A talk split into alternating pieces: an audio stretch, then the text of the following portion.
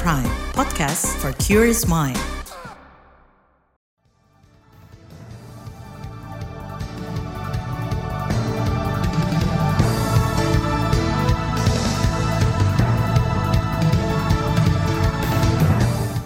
Selamat pagi saudara, senang sekali kami bisa menjumpai Anda melalui program Buletin Pagi edisi Selasa, 5 September 2023. Saya Naomi Liandra. Sejumlah informasi pilihan telah kami siapkan di antaranya. Masyarakat terbebani meroketnya harga beras. DKPP diminta nonaktifkan ketua dan anggota KPU. Partai Demokrat siap gabung koalisi lain. Inilah Buletin Pagi selengkapnya. Terbaru di Buletin Pagi. Saudara, harga beras turu, terus meroket. Badan Pangan Nasional Bapanas mencatat harga beras medium di pasar atau pedagang eceran mencapai lebih dari Rp13.000 per kilogram. Padahal harga eceran tertingginya dipatok Rp10.900 per kilogram. Kondisi ini dikeluhkan warga Anita Juliani, ibu rumah tangga di Sukabumi, Jawa Barat, menuturkan kenaikan harga beras membebani pengeluaran keluarga. Beras ukuran 25 kg yang biasa ia konsumsi kini harganya mencapai 300 ribu atau naik 15 ribu rupiah. Mahal nggak mahal juga pasti dibelikan ya karena pokok. Jadi ya mungkin disiasatinya kita kurangin-kurangin pembelian yang kayak misalkan lauk pauk yang agak mahal gitu. Ya mending lah yang penting beras dulu aja gitu. Kalau kata ibu rumah tangga kebeli beras dulu deh lauk mah belakangan jadi kita nggak mikir terlalu pengen lauk ini pengen lauk itu yang penting beras dulu aja jadi konsumsi untuk lauk pauknya sedikit berkurang sih kalau saya rasa Warga Sukabumi, Anita menyebut bakal membeli beras dengan kualitas lebih rendah jika harga beras tak kunjung turun. Harga beras yang mahal juga menjadi persoalan bagi pedagang warteg. Menurut Ketua Koperasi Warteg Nusantara Mukroni, kenaikan harga beras dirasakan sejak lebaran dulu beras itu sehari bisa sampai 10 kilo, sampai ada yang 25 kilo, ada itu. Kalau itu naik, berarti dia akan mengerek yang lain gitu kan. Kalau kita tempenya mahal, mungkin tahu, tahunya mahal, kita kembali ke telur atau ke ikan ya kan. Hmm. Misalnya sayur eh, bayam mahal, ada sayur kangkung, ada tauge, ya kan. Hmm. Nah ini kan kalau nasi kan, kalau warteg nggak jual nasi bukan warteg kan Mbak. Ketua Koperasi Warteg Nusantara Mukroni menuturkan sulit menaikkan harga makanan karena bisa kehilangan pelanggan. Alhasil omset penjualannya terus tergerus. Pedagang pasar juga terpaksa mengurangi pembelian stok beras hingga separuh karena harganya tak kunjung turun. Sekjen Ikatan Pedagang Pasar Indonesia IKAPI, Renaldi Sarijowan, mendesak pemerintah segera mengatasi persoalan ini. Ini rentetan peristiwa yang cukup panjang sejak tahun 2022 karena penyerapan nggak maksimal sehingga hari ini kita uh, ada potensi untuk ke arah darurat beras, nasional. Sekjen IKP Renaldi Sarijowan menuturkan kendati harga beras terus naik tidak ada penurunan daya beli masyarakat. Saudara kenaikan harga beras terjadi sejak tahun lalu dan menjadi salah satu penyumbang inflasi. Menurut Deputi di Badan Pangan Nasional Bapanas Igusti Ketut Astawa, distribusi menjadi salah satu faktor penyebab meroketnya harga beras. Artinya kalau kita melihat stok produksi yang begitu besar, memang tidak semuanya tersebar ke masyarakat. Tidak semuanya tersebar ke market Pak Menteri. Kalau dari data yang kami miliki, dari 4 juta stok akhir tahun 2022 itu 40 persennya ada di rumah tangga produsen. Begitupun kalau bisa kita analogikan ke produksi, maka bisa dipastikan tidak semuanya akan beredar di market. Ini salah satu penyebab juga. Apa salah satu penyebab kenapa peredaran beras kita juga eh, di lapangan harganya masih relatif akan menanjak. Sebagai upaya mitigasi, pemerintah bakal menggelontorkan bantuan pangan untuk keluarga tidak mampu. Bapanas memastikan stok cadangan beras pemerintah CBP masih aman. Bantuan beras 10 kg selama 3 bulan akan digelontorkan ke lebih dari 21 juta keluarga penerima. Stok tersebut juga mencukupi untuk program pasar murah guna menekan lonjakan harga beras. Sementara itu, operasi pasar terus digencarkan Bulog untuk mengendalikan harga beras. Dirut Bulog Budi Waseso mengklaim telah menggelar operasi pasar di lebih dari 1.800 titik.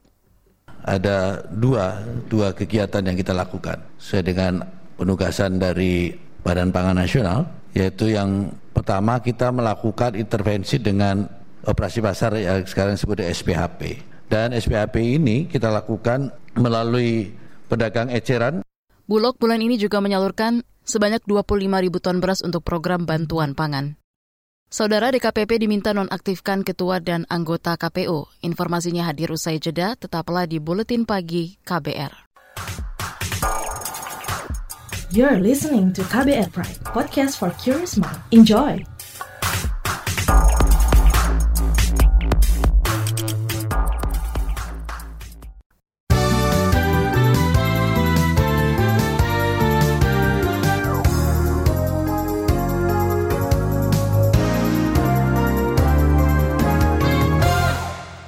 Anda sedang mendengarkan Buletin Pagi KBR. Kita ke informasi pemilu.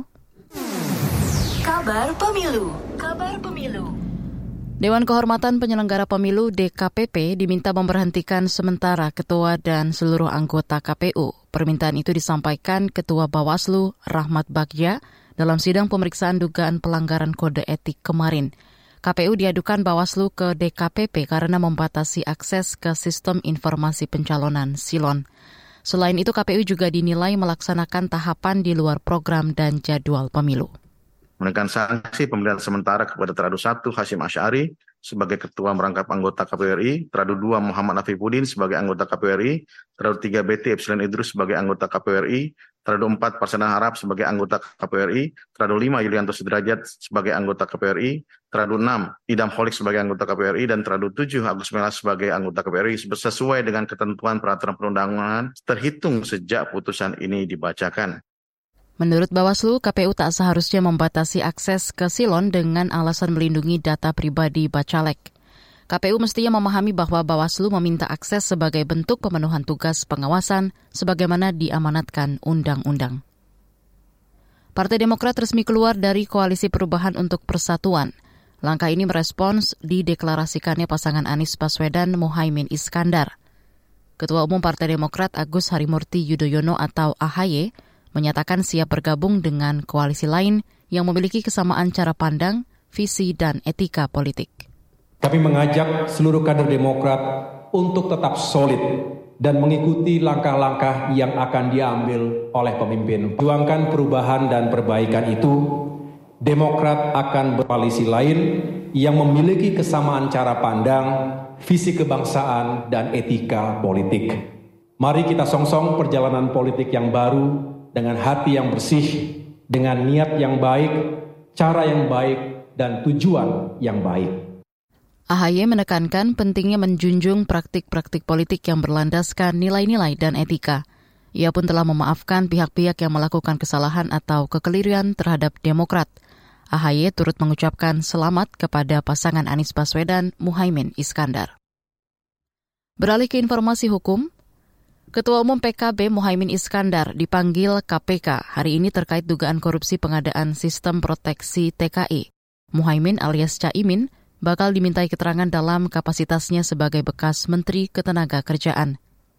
Juri bicara KPK Ali Fikri membantah pemanggilan ini punya muatan politik karena dilakukan usai deklarasi Caimin sebagai bakal cawapres Anies Baswedan. Artinya sudah ada proses penyidikan, ya, yang itu dilakukan jauh-jauh hari sebelum kemudian ada uh, isu-isu yang berkembang saat ini terkait dengan proses politik. Sekali lagi kami tegaskan, ini tidak ada kaitannya sama sekali dengan proses-proses politik maksud. Gitu ya. Kami ini KPK lembaga penegak hukum. Dalam bidang penindakan, tentu politik bukan wilayah kami.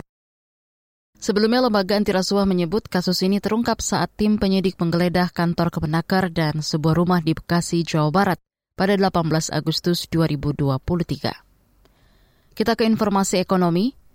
Pertamina membenarkan ada peningkatan permintaan BBM dan LPG bersubsidi tahun ini.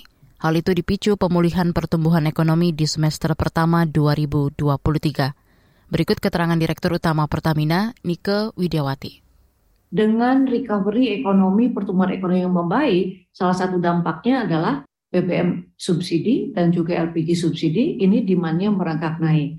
Sehingga tahun ini kita prediksi untuk solar itu akan melebihi kuota dari 16 juta kiloliter atau 16 miliar liter ini akan menjadi 18. Jadi ada 2 juta KL ini yang akan meningkat. Demikian juga LPG. Dari 8 juta metrik ton itu menjadi 8,28.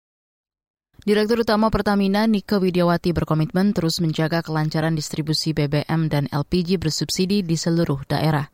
Selain itu juga soal kecukupan pasokan untuk antisipasi kelangkaan maupun gejolak harga. Beralih ke berita selanjutnya, Polri menyebut pemilu sebagai salah satu potensi kerawanan keamanan di 2024. Wakapolri Agus Andrianto mengatakan kerawanan lain yaitu gejolak sosial akibat memburuknya ekonomi global. Total ada 14 isu kerawanan keamanan tahun depan yang sudah dipetakan Polri. Secara umum, permasalahan di bidang keamanan yang akan dihadapi Polri pada tahun 2024 antara lain satu Perkembangan geopolitik, ekonomi, dan keamanan global Perang Rusia-Ukraine menimbulkan situasi penuh dengan ketidakpastian Dua Kemungkinan memburuknya ekonomi global Tiga Pengamanan tahapan pemilu serentak tahun 2024 Empat pengamanan pembangunan dan perpindahan ibu kota negara. Lima, potensi terjadinya bencana alam non-alam. Wakapolri Agus Andrianto menyebut kerawanan keamanan lain meliputi isu korupsi, pelanggaran HAM, deforestasi, dan kejahatan lingkungan hingga konflik SARA serta radikalisme.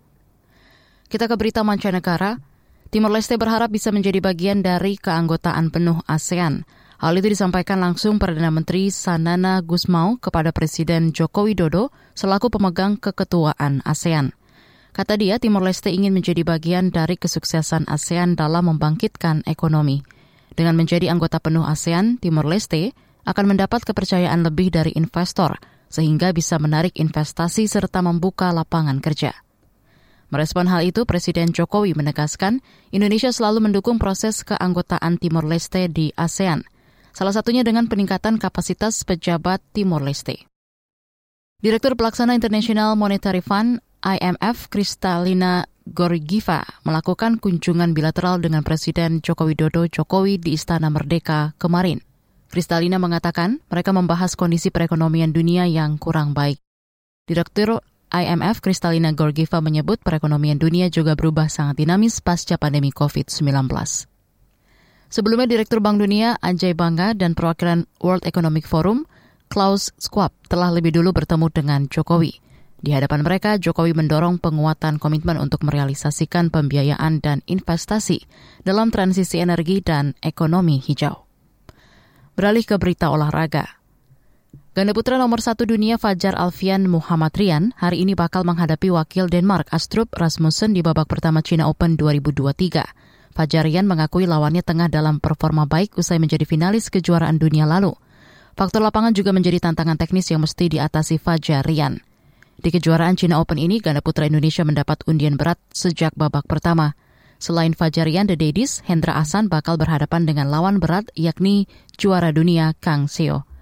Berikutnya Leo Daniel langsung bertemu dengan wakil tuan rumah Liang Wang, sedangkan Bagas Fikri akan melawan ganda India Reddy Shetty.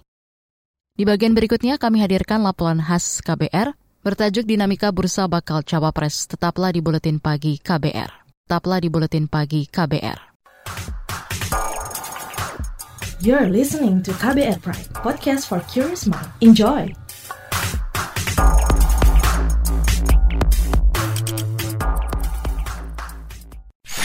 Commercial break. Commercial break.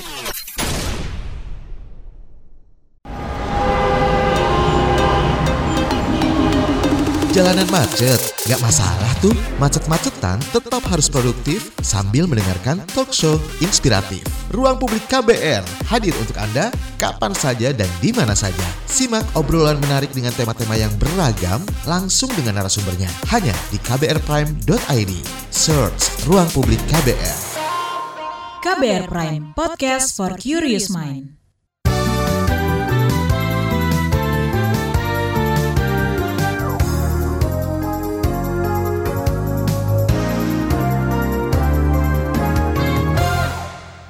Anda masih bersama kami di Buletin Pagi KBR. Perbincangan bursa bakal calon wakil presiden masih jadi perbincangan. Sejumlah nama diperkirakan akan mendampingi bakal calon presiden yakni Prabowo Subianto, Anies Baswedan, dan Ganjar Pranowo. Lalu bagaimana dinamika bursa bakal calon wakil presiden? Berikut laporan jurnalis KBR Astri Septiani. Lembaga Survei Indonesia atau LSI merilis hasil survei nama yang dianggap paling pantas menjadi bakal calon wakil presiden. Direktur Eksekutif LSI Jayadi Hanan mengatakan ada sederet nama kandidat pendamping Prabowo Subianto, Anies Baswedan atau Ganjar Pranowo di pemilu presiden tahun depan. Siapakah calon wakil presiden yang paling pantas untuk Anies? Kalau menurut masyarakat, nah ini ya. Pertama AHY, yang kedua Sandi, baru Khofifah. Sementara untuk Ganjar Pranowo, menurut masyarakat yang paling cocok adalah kalau nggak Erik, Sandi, atau Ridwan Kamil. Baru kemudian nama lain. Untuk Prabowo, menurut masyarakat yang paling cocok adalah Erik Thohir, baru AHY, Mahfud, dan seterusnya. Itu eh, kalau kita tanyakan soal siapa kira-kira cawapres yang paling pantas mendampingi tiga nama itu.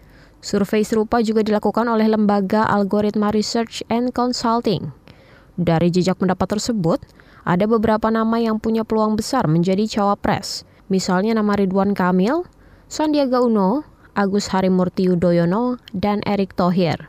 Di luar nama empat tokoh tersebut masih ada nama lain yang mencuat dari klaster figur populer perempuan seperti Tri Risma Harini, Puan Maharani, Hovifah Indar Parawansa, dan Susi Pujiastuti.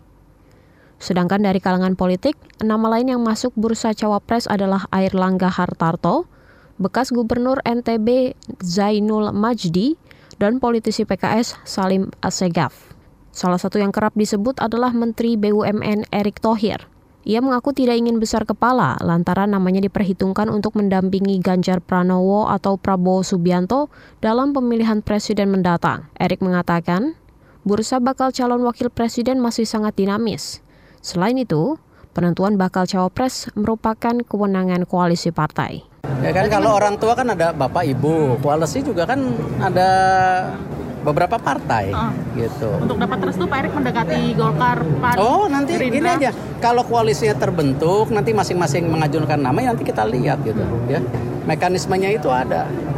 Kalau kita kata oh saya saya. Taunya nggak diusulkan. Mas Erik tapi apalagi kita tadi broken heart. Kalau udah naksir taunya ditolak sama orang tua meski begitu Erick Thohir yang juga menjabat Ketua Umum PSSI ini bersyukur atas dukungan terhadap dirinya untuk maju sebagai bakal calon RI 2. Sementara itu, Badan Pemenangan Pemilu Partai Persatuan Pembangunan atau P3 terus menjalin komunikasi politik terkait sosok pendamping Ganjar Pranowo dalam pemilihan presiden pada pemilu 2024. Ketua Bapilu P3 Sandiaga Uno yang juga masuk bursa cawapres mengatakan, penentuan sosok pendamping Ganjar masih dinamis, meskipun P3 menjadi satu-satunya partai yang berkoalisi dengan PDI Perjuangan. Saya ingin mengingatkan semua pihak, kemarin saya baru memberikan arahan di Bapilu, jangan kita memberi statement yang berpotensi nanti diartikan uh, bahwa kita ke PD. Nah, ini adalah proses bagaimana kita konsolidasi untuk terus dekat dengan rakyat. Ketua Bapilu P3 Sandiaga Uno meminta kadernya realistis dan juga menjaga kenyamanan komunikasi yang sudah terjalin. Sebelumnya, Ketua Majelis Pertimbangan Partai P3 Romahur Muzi menilai bergabungnya Golkar dan PAN ke partai pendukung Prabowo Subianto semakin membuka peluang Sandiaga menjadi pendamping Ganjar Pranowo yang diusung PDIP. Di tempat lain, Gubernur Jawa Timur Hovifah Indar Parawansa masih menunggu rekomendasi dari para kiai Nahdlatul Ulama tentang langkah politiknya di 2024. Jabatan Kofifa sebagai gubernur bakal berakhir pada 31 Desember mendatang. Saat ini, ia berpeluang kembali maju di pemilihan gubernur Jawa Timur dan menjadi bakal calon wakil presiden di pemilu 2024. Kan ada pertemuan-pertemuan yang secara reguler dilakukan oleh uh, para ulama-ulama kiai-kiai di Jawa Timur dan belum sampai kepada posisi uh, final ya. Bagaimana sesungguhnya rekomendasi untuk saya terutama kalau PBNU sendiri memberikan kesempatan kadernya untuk menyampaikan apa aktualisasi politiknya. Di tengah perbincangan soal bursa bakal calon wakil presiden, publik dikagetkan dengan kabar Ketua Umum PKB Muhaimin Iskandar bakal menjadi pendamping Anies Baswedan di pemilu presiden. Duet Anies Muhaimin memicu kontroversi sebab salah satu partai pengusung Anies yakni Demokrat menilai pemilihan Muhaimin Iskandar itu dilakukan secara sepihak atas inisiatif Ketum Nasdem Surya Paloh. Demikian laporan khas KBR yang disusun jurnalis Astri Septiani. You're listening to KBR Pride, podcast for curious mind. Enjoy!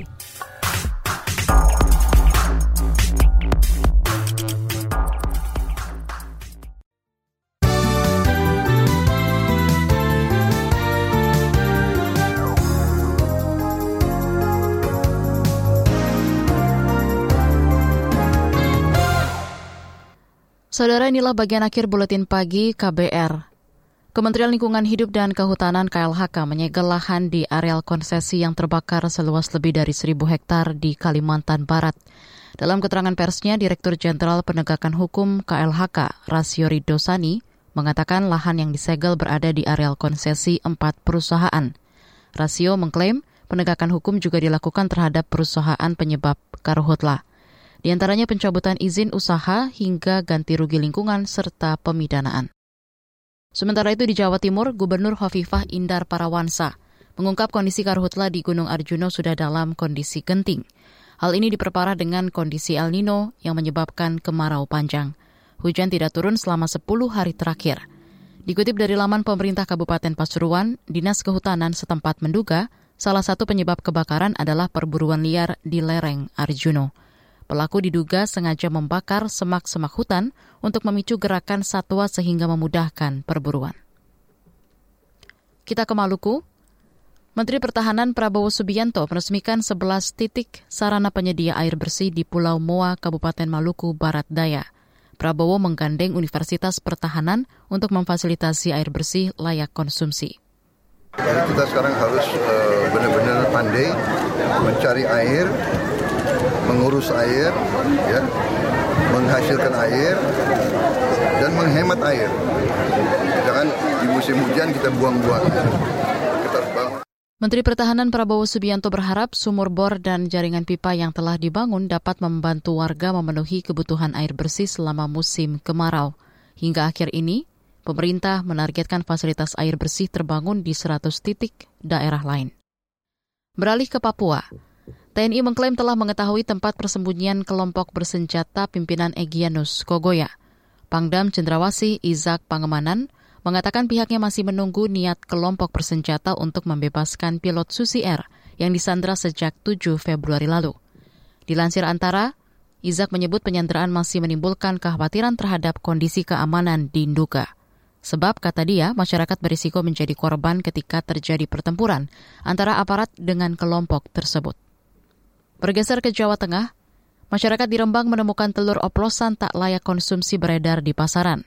Warga setempat Mida Priyanti mengatakan telur itu dibungkus dalam plastik per setengah kilogram. Ia menduga cangkang telur sudah dimodifikasi pelaku. Sudah kemasan, sudah ditaruh di plastik, karena tergesa-gesa langsung tak taruh di itu. Jadi saya tidak milih. Berarti saya harus was, apa, apa harus waspada. Lain waktu saya kalau saya beli, saya tetap milih satu-satu. Merespon hal itu, Kepala Dinas Perdagangan Koperasi dan UKM Rembang, M. Mahfud, akan mengecek langsung aduan soal telur oplosan. Ia meminta pedagang tidak berbuat curang hingga merugikan konsumen. Informasi tadi menutup jumpa kita di Buletin Pagi hari ini. Pantau juga informasi terbaru melalui kabar baru, situs kbr.id, Twitter di akun @beritaKBR, dan juga podcast di alamat kbrprime.id. Saya Naomi Liandra bersama tim yang bertugas undur diri. Salam.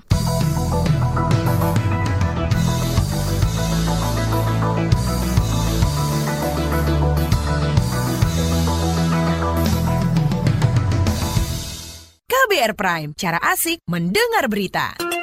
KBR Prime, podcast for curious mind.